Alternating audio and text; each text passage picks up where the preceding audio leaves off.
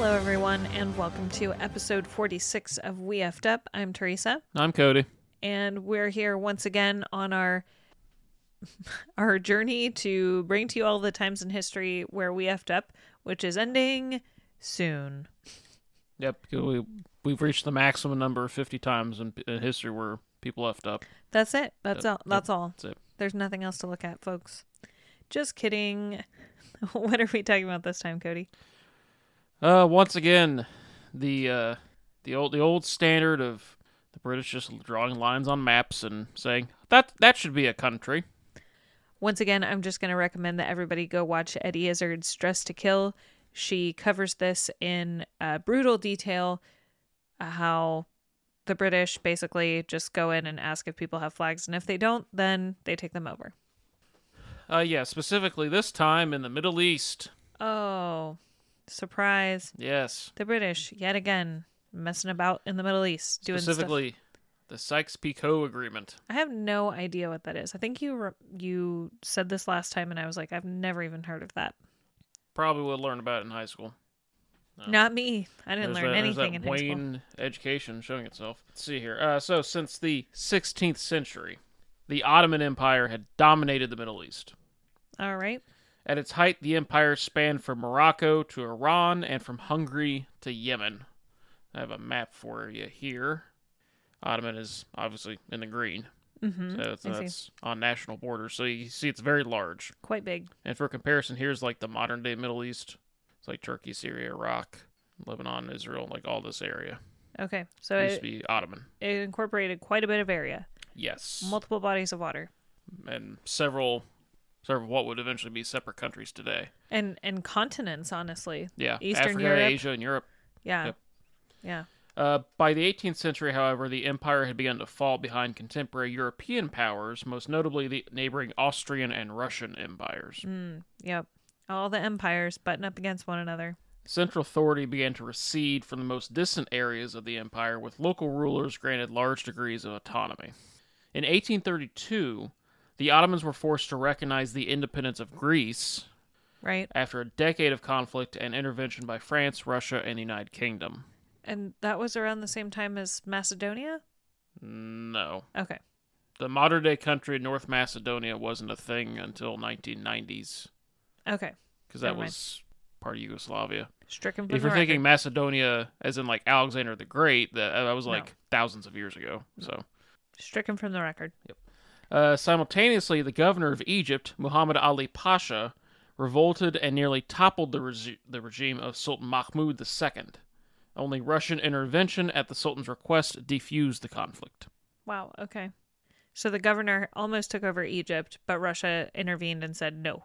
Well, he kind of did take it. He is he was marching on Constantinople itself. Like that's how successful he was at it. But you know, Russia intervened and kind of diffused the situation. So I see. so Okay. he's basically kind of ruling Egypt. He got kind of paying lip service to the Ottomans, but he's kind of ruling Egypt for himself. the governor is. Yeah. Okay. Uh, following these events, the Ottoman government initiated a series of reforms, beginning the Tanzimat period, which lasted from 1839 to 1876. Okay. These reforms were an attempt to modernize the Ottoman state and society and to create a sense of Ottomanism, which would counteract rising nationalist movements in the multi ethnic empire. Because this is a period of time, especially in the 19th century, this is when like the national nationalist movements begin kind of asserting themselves, like a German nationalism.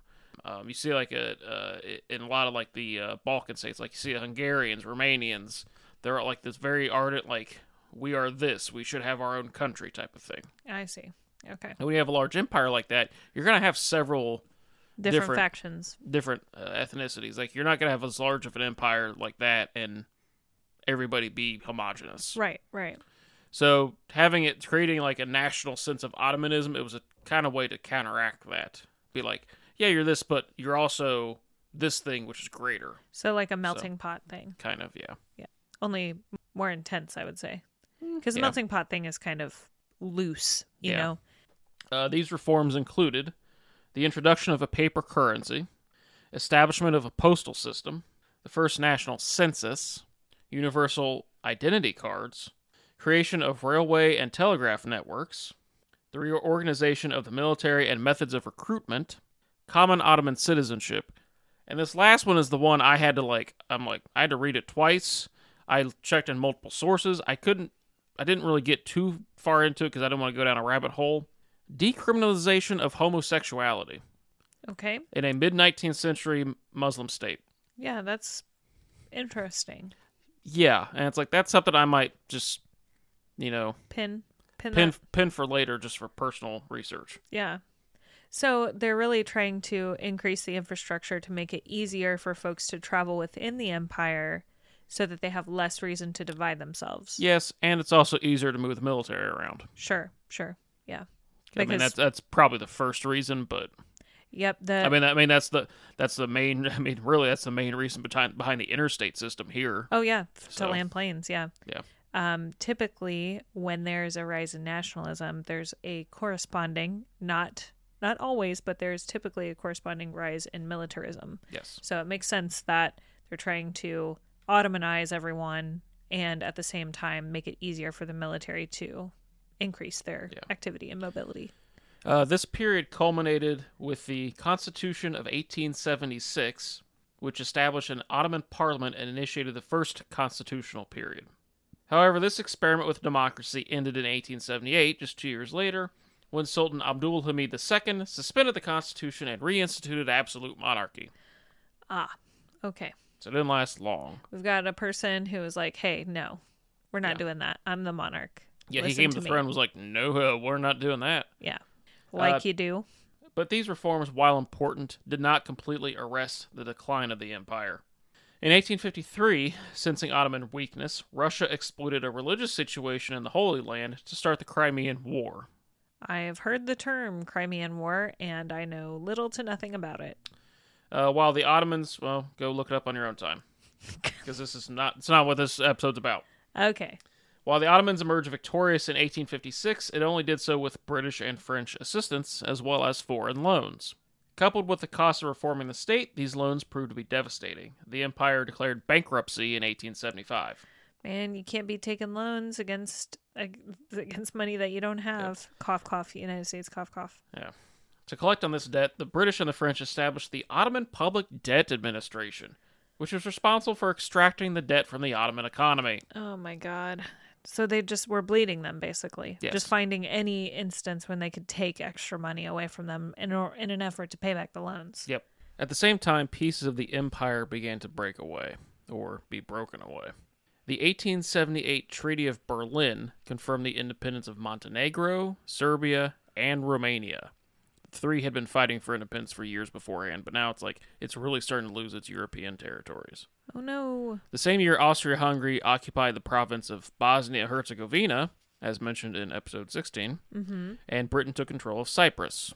France assumed control of Tunisia in 1881, while Britain brought Egypt and Kuwait into its own empire in 1882 and 1899, respectively. In 1908, the Young Turk Revolution forced Abdul Hamid to reinstate the constitution and the parliament, leading to the, fir- to the first multi party election in the empire. Wow. Okay. Shortly after, seeing an opportunity, Bulgaria declared its independence ha- after having been an autonomous province of the empire for the previous 30 years. Okay. So the the dominoes are falling. I see. Abdul Hamid attempted a coup in 1909 to reassert his authoritarian rule because it had clearly gone so well, but failed and was forced to abdicate in favor of his brother Mehmed V. Okay. In 1911, Italy declared war on the empire. This resulted in the loss of Libya and the Dodecanese Islands the following year. These are some of the islands that are like kind of like to the southwest of Anatolia, which is where Turkey is, like Rhodes, like those islands. And Okay. Such. The First Balkan War in 1912 to 13 saw the loss of the empire's remaining European territory, except for Thrace, which is, if I show you a picture of that map, Thrace is this little orange bit here. It's a little bit of like modern day Turkey that's on the European continent. Okay. So they lose everything in Europe but that little bit. Wow. In 1913, another coup uh, led to the coming of power of the three pashas uh, Enver Pasha, Talat Pasha, and Jamal Pasha. What's Pasha mean? Uh, it's just kind of like an honorific. Like names were kind, they didn't really have the same type of naming structure that we did. So it would just be like their name, and then they would add Pasha at the end of it. It's like kind of like a government official or something. Oh, okay. Yeah. Okay. Gotcha.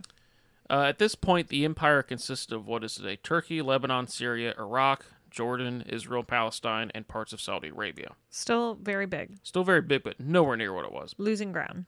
The three pashas aligned the empire with Germany, and so they entered World War One on the side of the Central Powers in 1914. Okay. We're not talking about this specifically, but as a side note, uh, these are the people responsible for the Armenian genocide. Which we touched on in a different episode. Opposing the Central Powers, the Allied powers, France, Russia, and the United Kingdom, began to make plans to partition the remains of the empire. Like you do. In April 1915, France, Russia, and the UK concluded the Constantinople Agreement, which would grant Constantinople and the surrounding areas to Russia, giving them their long coveted access to the oceans via the Black Sea. Right. Because right. Russia famously does not have any ice free ports year round, except for Vladivostok in Mm-hmm. the far southeastern corner of the country in Asia. Mm-hmm. So having a Black Sea port open to uh, open to the sea that they can get to is very important. Also, interestingly enough, also important for them to have tourist areas. It's another kind of reason why they, Yeah. they make land moves. Like recently with Georgia, the, part of the reason is Georgia has, you know, ocean access. Not ocean access, sea access. Yeah. But the other part is because it's a beautiful tourism area. Well, also Constantinople, the ancestral home of the Orthodox Church, Right. And Russia. Eastern it's, Orthodox, right. it's always been, especially around this time, it kind of saw itself as the defender of Ortho- Orthodox Christianity. So, Mm-hmm. uh, the Treaty of London, the same month, brought Italy into the war on the side of the Allies, with the promise of gaining territory, mostly at the expense of Ottoman of uh, Austria-Hungary, but with some Ottoman-held concessions. Beginning in July 1915, negotiations were opened by Sir Henry McMahon, the British ambassador to Egypt, with Hussein bin Ali, the Sharif of Mecca. And here is a picture of McMahon. All right. Just looking like a normal dude. Yep. And there's a picture of Hussein. The Sharif of Mecca. Yes. Hussein's family had controlled Mecca and Medina since 1201. Holy crap. Okay. After the Ottoman conquest in the 16th century, they were left in charge. 700 years. And they also claimed direct descent from the Prophet Muhammad. You know, of Middle Eastern families, that is Oh, yeah. very likely. Yep. They, the, that patronymic lin- lineage is very, very, very important. Uh, so- He held the title of custodian of the two holy mosques, which is very important because you are the ruler of Mecca and Medina, like the king of Saudi Arabia. That's one of his subsidiary titles. Yep. And because he held that title, Hussein held great influence in the Arab world. Continuing through March 1916, the Hussein McMahon correspondence pledged to create an Arab state out of the Ottoman holdings in the region Iraq, Syria, Israel, Palestine, and Jordan, as well as the entire Arabian Peninsula. And Wow. I have a image here of this proposed state. So it's like one country. Essentially, all of Saudi Arabia except for the south edge. Yeah. Well, I mean, those areas are independent countries today, Right. anyways. That's South, like, all of Saudi Arabia and, yeah, those areas I mentioned. Little, little teeny tiny bit of the peninsula there. Yeah. Or I mean, what's the what's the area up top in the top left that, That- connects to Egypt? What's that part called? This part right here. No, the white part. Yeah, yeah, Oh, the- oh, the Sinai Peninsula. yeah. Sinai. That's what I was thinking of. Yeah. So it's m- the majority of Saudi Arabia, like eighty percent of it, and part of the Sinai Peninsula. Yeah, and Okay. Palestine and, and Iraq and yeah. So it's like it's much of the modern Middle East is would be one country. But that it, that indicates a reduction, a further reduction in the Ottoman Empire. Oh yeah, So so Absolutely. they're they're they're essentially consolidating, but they're Yeah. saying this is going to be our Arab state. yeah. Because I mean, because I mean, the Ottomans. I mean, like I said, it was a multi-ethnic empire, and one Right. of the biggest minorities were the Arabs. Right. So So they're like, this is the Arab state. We're we've lost, or we'll give away the rest of this, but this is going to be the Arab state. yeah, this is what the British ambassador is promising to the Sharif of Mecca. Okay. Uh, in exchange for that, Hussein would use his influence to push the Arabs to revolt against the Ottomans, Oh my God. and the Arab revolt would begin in June 1916. What the hell is with all of these British people? Like, no, let's make this a homogenous ethnic state. Well, I could, well, something else. Arbitrary, arbitrary lines that we're going to make into an a homogenous ethnic state, and that's going to definitely Well- work for everybody. It's not art. It's not necessarily arbitrary Okay. because this is from 1910. This is a ethnic kind of breakdown of the area. These Okay. blue are Arabs. like where like there's an Arab majority. I don't know what I'm looking at. What what part of the world are we looking at here? I, The, the I same part I just showed you. It's a little bit further north, but it's pretty much the same part of the world I showed you. I guess I'm not understanding. Is it zoomed in? A little bit, yeah. Oh, okay. All right. so like it's kind of showing like up here mostly. Oh, okay. So yeah. So like these blue this blue is Arabs, which would be like this part up here. Uh huh. So so and like down here like pretty much just all Arab majorities in these areas. Okay. So it would largely be an ethnic homogenous state. It's like Okay. these browns are like Turks, the yellow is Kurds. okay. Right. Uh these are per- like Iranians, green is Armenians. Okay. Uh so so it actually would be like an Arab majority state. Okay. So so then so what they're actually saying is we we promise that we will create an Arab state for you in areas that is already majority Arab. Yes. Okay. in exchange, you were revolting against the Ottomans. Right. Because it you to know, further destabilize empire. yes, Okay. yes. Now I'm gonna uh, introduce you to two people here. Okay. Our two F for uppers for the episode. We have two. We have two F uppers. Yes. Okay. Two for the price of one. Oh. Which is free. The first one is Mark Sykes. Okay. Born on March 16th, 1879 in Westminster, England, so like the heart of London. The, he was the son of a wealthy baronet and his wife, who was 30 years his junior. Ooh boy. Uh, he traveled to the Middle East with his father several times during childhood. Uh, he joined the British Army in 1897 and fought in the Boer War. He was elected to Parliament in 1911, and at the outbreak of World War I, he was appointed to advise Lord Kitchener, the War Secretary on Middle Eastern affairs. So here His name is just so like he has such an American name for being a British guy, born in the late 1800s. that's him. All right. Normal military man. British military dude with a mustache. The other effer upper for this episode is a Frenchman by the name of Francois Georges Picot. Okay. Uh, born on December 21st, 1870, in Paris, the son of a prominent historian. Oh. Uh, he served in various diplomatic postings prior to World War One. That's weird that he's a son of a historian and he effed up. Most of the time it's like son of a nobleman, so son of a rich person. Kind person. of like Sykes, yeah, son of a baronet, yeah. ah, yeah, exactly. So at least we got one of them in there. Yeah, well, just one. But Uh, the, the, no accounting for, you know, Yeah. your dad. Uh, and Picot was stationed in Cairo at the beginning of the conflict, uh, Okay. maintaining contact with minority groups in Lebanon and Syria. Okay. Here is a picture of Picot. You could tell me that that was the same dude as the last one, and I would not be able to tell the difference. Military man with a mustache. Put a hat on that guy. That's his twin, essentially. In October 1915, parallel to McMahon's negotiations with Hussein, Edward Grey, the British Foreign Secretary, and Paul Cambon, the French ambassador to the UK, began early discussions regarding the eventual disposition of the Middle East. Grey told McMahon to be vague in his correspondence with Hussein and, quote, if something is precise, or, or if something precise is required, you can give it, end quote. So if he asks for something, just just go ahead and promise it to him. Vaguely. Vaguely. Vaguely, unless he specifically asks for something, in which case, go ahead. Basically, he's telling McMahon, do whatever you gotta do to get this guy on board Okay. with the revolt. Man, I hate these directions. Like, if somebody gave me that sort of a direction, I would be like, that means nothing to me. Yeah. Why I don't you just come? I need you to that. spell it out for me in a very precise email. And if something is not mentioned in that email, I will not be doing it. It's it yeah it's like the the vague you know the quote unquote vagueness of it Mm-hmm. just makes me completely uncomfortable and and it's we live you know we live in a world that's totally different than this Yeah. but 150 years later we've learned a lot of lessons about specificity Yes. and i would never be comfortable with being like uh promise things vaguely unless they ask for something specific in which case promise it because to me that would be the start of a roller coaster of you know they, they ask things vaguely i promise them vaguely and then they ask one pointed thing and i'm like yes you can have that and then they just cascade down Yeah. and ask for a bunch of specific stuff McMahon wasn't privy to the negotiations I'm about to tell you about.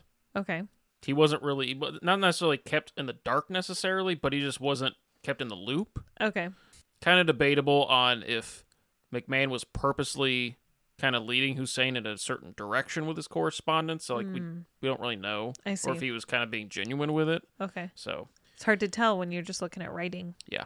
Picot met with British negotiators in November 1915, staking out French claims in the region, mostly southern Turkey and much of the Mediterranean uh, coastline down to Egypt. Oh yeah. Well, I mean, it's a beautiful area. Lots Mm. of tourism there. In December, Sykes was appointed to lead negotiations with Picot. They entered into six days of private discussions, of which no record survives, conveniently. Quote unquote private discussions. Yeah, They were probably just getting wasted. just probably. just dr- drinking themselves stupid, and they're like, "Don't we have something on the agenda that we need to complete, Picot?" He's Well, like, you, I mean, based on what I'm, I'm about to tell you happened, uh, you might think they were drunk. Uh, this is where they F up. "Uh oh." On January 3rd, 1916, Sykes and Picot came to an agreement on British and French division of the Ottoman Empire's Middle East territories amongst themselves. The French would control what is today Lebanon, Syria, southeastern Turkey, northern Iraq, and northern Israel and Palestine, while the British would control what is today Jordan, southern Iraq, and southern Israel and Palestine. Much of this territory had already been pledged to form an Arab state by McMahon, Right. I was who had just been unaware of these negotiations. So they're like, "Listen, we're going to divide these up amongst themselves simultaneously, parallel to hmm. other plans." Where this guy's like, Yep. "No, y'all have to revolt, and we'll give you your Arab state." So I'm about to show you. So like this little map here, these areas here are what's going to be going to Britain. Okay. The blue is French, and just you know kick them something. The Italians get this little bit of Turkey. The Russians get this bit of Turkey, and then Pal- much of Palestine will be an international zone controlled by no one specific because it's important to so many people. It's a It's- really large part of the Arab state that they had promised. Yeah. And ethnically, mostly Arab. Yep. Right? And that area was with with the exception of small Kurdish areas and Yeah. and- yeah. Yeah, like the Kurds would be like up here in this area. Right. But that But- the the part that's immediately divided by French and British is going to be mostly Yep. Arab. Yeah, and if you notice where they are drawing the line, the border between Lebanon and Israel today, the, the current border between Syria and Jordan, Yep. much of the border between Syria and Iraq. Much of the Saudi Arabian border. Yep. And now I'm about to show you this, and this is literally from Picot's writings or his requests. Okay. Okay. He literally just drew a line on the map from quote the E in Acre to the last K in Kirkuk on a map like that from the last E in Acre to the last K in Kirkuk. He literally just drew a line on the map with no thought to anything else. That's definitely how you need to do stuff like that. Yeah, so at this time there were no Iraqis, there were no Jordanians, there were no Syrians. The Middle East was pro- composed mostly Arab ethnicity. I mean, there were some, of course, pockets of other Mhm. ones, a few of which were considered by the partition. The proposed Arab state would be relegated to just the Arab Peninsula, So so tiny, tiny based off of what they basically half of what it was going to be, Right. with far less people because much of the Central Arabian Peninsula is, you know, empty desert. Right. Russia signed off on the agreement on April 26, 1916, with the French and British governments approving on April 26 and May 23rd, respectively. What the hell? The agreement was not released to the public or provided to Hussein, who was organizing the pending Arab revolt. Oh wow. Supplemental agreements ceded northeastern Anatolia to Russia, as I mentioned on that map, and southwestern Anatolia to Italy. Right. In February 1917, the Russian Tsar Nicholas II was overthrown and replaced by a provisional government, which promised to remain in the war. On November 2nd, 1917, the British government issued the Balfour Declaration, promising to establish a Jewish homeland in Palestine. This, con- this partly contradicted what McMahon had pledged to Hussein, who was not consulted beforehand. Of course he wasn't. A few days later, the Bolsheviks overthrew the Russian provisional government. Yep, we got communists in here now Oh my god. starting the Russian Civil War. The new government under Vladimir Lenin began negotiations with the Central Powers to exit the war. After taking control of St. Petersburg, then the Russian capital, the Bolsheviks discovered the Sykes-Picot Agreement in the Foreign Office. They announced the existence of the agreement and released its text to the world on November 23, 1917. This is such a mess. this is such a mess. I just I just imagine like some some peasant Bolshevik laborer just come going into the Foreign Office and be like, "This seems important." Hmm. It says important at the top. Yep. Perhaps it is important. That I mean, not to imply that they're stupid or anything. Just yeah, like, it's just it's just laying about. yeah. I, I just imagine it's just like just shuffled in like the inbox or something. Ima- imagine too, like okay, so you know how papers get. It, people can lose paperwork, they or they save paperwork that's garbage or whatever. At this point in time, imagine how much correspondence is lost, mislabeled, misfiled, whatever. But yet, this is the thing that gets found, and, and quite possibly changes the entire s- scope of the world. Just because somebody was like, "Um, this looks important," somebody grabs it and Yeah. was like, "You know what? They send it this up the- is important." They send it up the chain, and the bolsters are like, "Oh, here's one we can get one over on the oh yeah, on the Western capitalist scum." exactly. The reveal of a secret British-French agreement greatly dismayed the Arab leaders, as it revealed their supposed allies' duplicity. Oh my god, yeah. But of course, I mean, it's also kind of awkward because it's like, well, we're both still fighting the Ottomans at this time. Right. yeah, it it's creates an awkward situation. But with the end of the war in November 1918, the fate of the region would be decided at the Paris Peace Conference, which began which began in January 1919, which we also discussed at some I think uh, episode is an early one. Mm-hmm. I remember um, which episode it was exactly, but uh, the Ottoman territories in the Middle East would officially be mandates under the League of Nations to be granted independence at the discretion of the mandate holder, which in this case just so happened to be France and Britain. Oh, weird. U.S. President Woodrow Wilson. Oh, that's right. It was Wilson's episode. We talked about the Paris Peace Conference. Oh, yeah, yeah, yep. U.S. President Woodrow Wilson, who had listed national self determination as one of his 14 points, suggested involving local leaders in any discussions, but he was overruled. Hus- Hussein's son, Prince Faisal, led Arab negotiators at the conference, but his requests and pleas were largely ignored.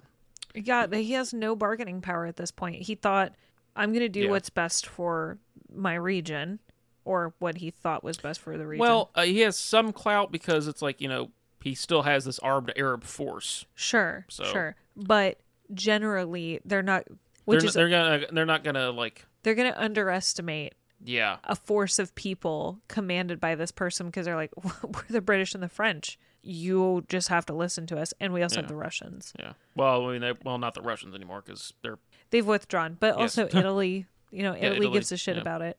Uh, Faisal returned to Syria, and in March 1920, he was declared king of Syria by the Syrian National Congress. It's like these local leaders, like, "Uh, we're not listening to this. We're just no, we're We going to form our own government, and he's going to be our king. Okay. The French did not recognize his rule and forced him from power the following July. Surprise.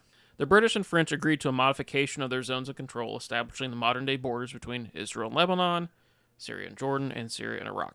Yikes.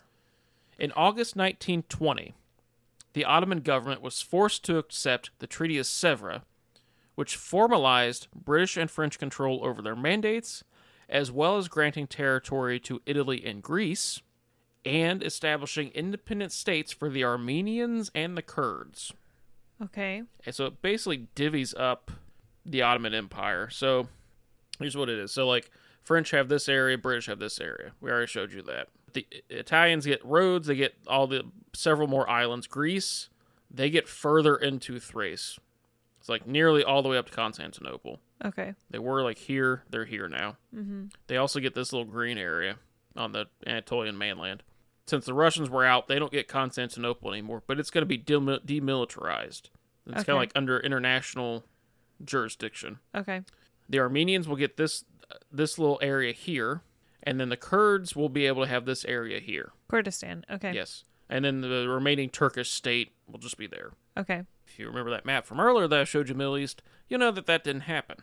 Hostility to that treaty provoked the Turkish War of Independence, which, by its conclusion in 1923 with the Treaty of Lausanne, established most of the modern day Turkish borders. The British ended up creating three mandates out of their portion Palestine, Transjordan, and Iraq. The French created two Lebanon and Syria. Like these were just not things that existed beforehand. Right. This is new new new countries essentially. Yep. Drawing borders. Prince Faisal was put on the newly created Iraqi throne in August of 1921 and remained there until his death in September 1933. Uh, Iraq was granted independence in October 1932. Okay. So so it w- became independent and then he died essentially. Yes. Okay. Faisal's brother, Abdullah, was made Emir of Transjordan in April 1921. Shortly before independence in May 1946, the country was renamed as the Kingdom of Jordan. So- Abdullah died in 1951, and his great grandson, Abdullah II, sits on the Jordanian throne to this day. So basically, they placated Yes. the the ancestors of of. I'm Uh, sorry, uh, what- the, the, the sons of Hussein. the sons of Hussein. So they they placated the sons of Hussein. Yes. After after kind of reneging on this deal, they were like, well, Yeah. how about your sons be Yeah. you know kings of these Yes. areas? Okay. Uh, sorry, we messed up your plans for the Arab Empire. Or, Well, or sorry, we messed up your plans for the Arab state. Yeah. Your sons, though, they can be kings. Hussein ruled continued to rule in Mecca until 1925 Mm-hmm. when he was forced out by Ibn Saud, the founder of the Kingdom of Saudi Arabia, Okay. All right. which is why Saudi Arabia exists and why it controls Mecca and Medina. Uh, Hussein died in exile in Jordan in 1931. okay. The British controlled Palestine until May 1948 when Israel and Palestine were established. I am not going further into that. I am not touching that mess with a 10 foot pole. Okay. Fair. This is enough of a mess, Yes. lest we uh, enter into Israel Palestine. Yes. Nope. Not not doing it. Uh, Lebanon gained independence from France in October 1945, followed by Syria in April 1946. Was that because of World War II? Yes. Okay. They couldn't hang on to them anymore. Right. So, the Ottoman why- Empire itself. Why would they want them anyways? Before you go into that, why would France want Lebanon and Syria? control, like like economic control, like Just to have they they have, they have they have Mediterranean ports. They have may have oil. so so they're basically like, we're relevant, we're relevant. Uh, yeah, it's also a thing like no no we we're we're a big world power. We have look at this world spanning empire we have. Gotcha. the Ottoman It's not close. it's not def- easily defensible. no It's not particularly relevant like to they France. and- fought and- in yeah, the fifties. They fought to keep Vietnam, right. Yeah. And they got their butts handed to them, which we should have learned a lesson from. But Anyways, The Ottoman Empire itself ended in July 1923 after the abdication of the final Sultan, Mehmed VI, the previous November. okay. This is where you get the modern day Republic of Turkey. Uh, Ataturk, this is where he comes in. and yeah. Unfortunately, the proposed states for Armenia and Kurdistan never materialized. The current Armenian state is a fraction of the size of the proposed one and only gained independence in 1991 following the collapse of the Soviet Union Right. while the Kurds have never had an independent state, with their home territory divided between Turkey, Iraq, Syria, and Iran. Even if they don't get land in Turkey or Iran, there was an opportunity here. Syria and Iraq. If the British and the French were like, let's just not it, like that random line Right. that Picot just drew on a map, it literally like bisected Kurdish territory. Right. They could have easily could've- made they could have easily made it, but they said, "No, we're going to be greedy and we will And, and, instead get- and not divide give them a in damn about the local population. Right. So they divided it in half and then forced them to be part of two separate territories that These mm-hmm. largely like artificial countries. and and the thing with with creating these artificial countries is that afterwards you expect we have designed this country you must accept it Yeah. you must accept that you and this person are countrymen Yeah, even like like you are now Iraqi, even Right. though this wasn't a thing like ten years before. and historically yeah, like what is an Iraqi? right you this this isn't a thing that's existed Yeah, and it's like especially Iraq, it's like you have the Kurds. It's heavily divided between like a Shia and a Sunni population. Right. Well, and the other part is then they say, okay, well, now you're a part of this country. Now you must be nationalist again Yeah. for this country. The, then there are people that are like, hey, we didn't have any say in creating this country, and also historically, we haven't even been a part Yeah. of this it's like, it's like territory. the people in Western Iraq were not functionally different from the people in Eastern Jordan, but now they're told like, oh no, you're an Iraqi, and but you're not Jordanian. He's a Jordanian. yeah, You're you're not the same. right. when it's like your families have like traveled like freely through this land for centuries Right. With no with no borders, no no Right. artificial borders.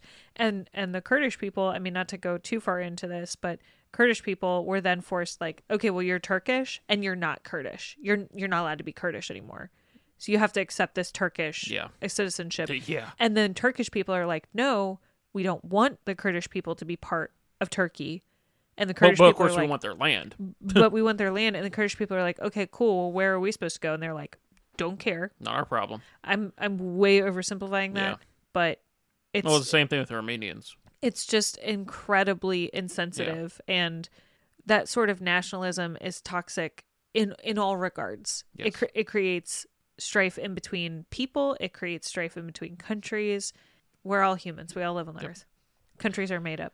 Sykes died on February 16th, 1919, while in Paris for the conference, a victim of the Spanish flu pandemic. oh no. And Picot died on June 20th, 1951. wow. Jeez. So- he was So he got to see these parts he divided up go anyway. he almost lived to see my dad. Yeah. that that's like crazy that it was that that close in history. So yeah, so that's um that was a fun topic. uh, as per usual Mm-hmm. well, we'll have some fun on the last few. yeah So Well, not the 49th. that one's not fun. I don't know. I mean, I don't have to worry about researching it, so it's That's not. It's gonna be. That's it's not gonna be depressing for me to research. It's not really, I, I wouldn't say it's depressing. Uh, sources for this: uh, James Barr, "A Line in the Sand" from 2012; Michael Berdine, "Redrawing the Middle East" from 2018; David Fromkin, "A Peace to End All Peace" from 2009; and Sean McMeekin, "The Ottoman Endgame" from 2016. The podcast I'm going to recommend is "The Civil War." Uh, it's about the American Civil War. Very, very good, well, well researched very detailed to the point where I think there's something like close to 500 episodes in, and they're only like up through the Battle of Chickamauga. Not so it's not even close to being done. So Wow. Yeah, it's quite the quite the backlog to listen to. But uh, yeah, you know, it's it's it's good. It's solid. So uh, so yeah, go listen to them. Pretty good. Now. what are we, what are we going to talk about next time? Uh, we're going to talk about something that uh, a lot of people know about, but they don't really know the origin of it. And it's something where the effects of it are only being felt today and will certainly be felt in the decades to come. China's one child policy. Oh, okay. Okay. Please be sure to check out our other projects, including Attack of the Final Girls, a horror movie podcast with my lovely co host, Juliet. Imperfect Men. Yet another Rexipod rating all the founding fathers from Andrew Adams to George Wythe. The Drunken Pawn, a YouTube channel where we play board games and drink craft beer. Hard Ticket to Sidaris, a movie podcast covering the action films of the late Andy Sidaris. For all of our projects, visit our Twitter at AOP Pod Network. I'm Theresa. And I'm Cody. And this is We We Effed Up. Up.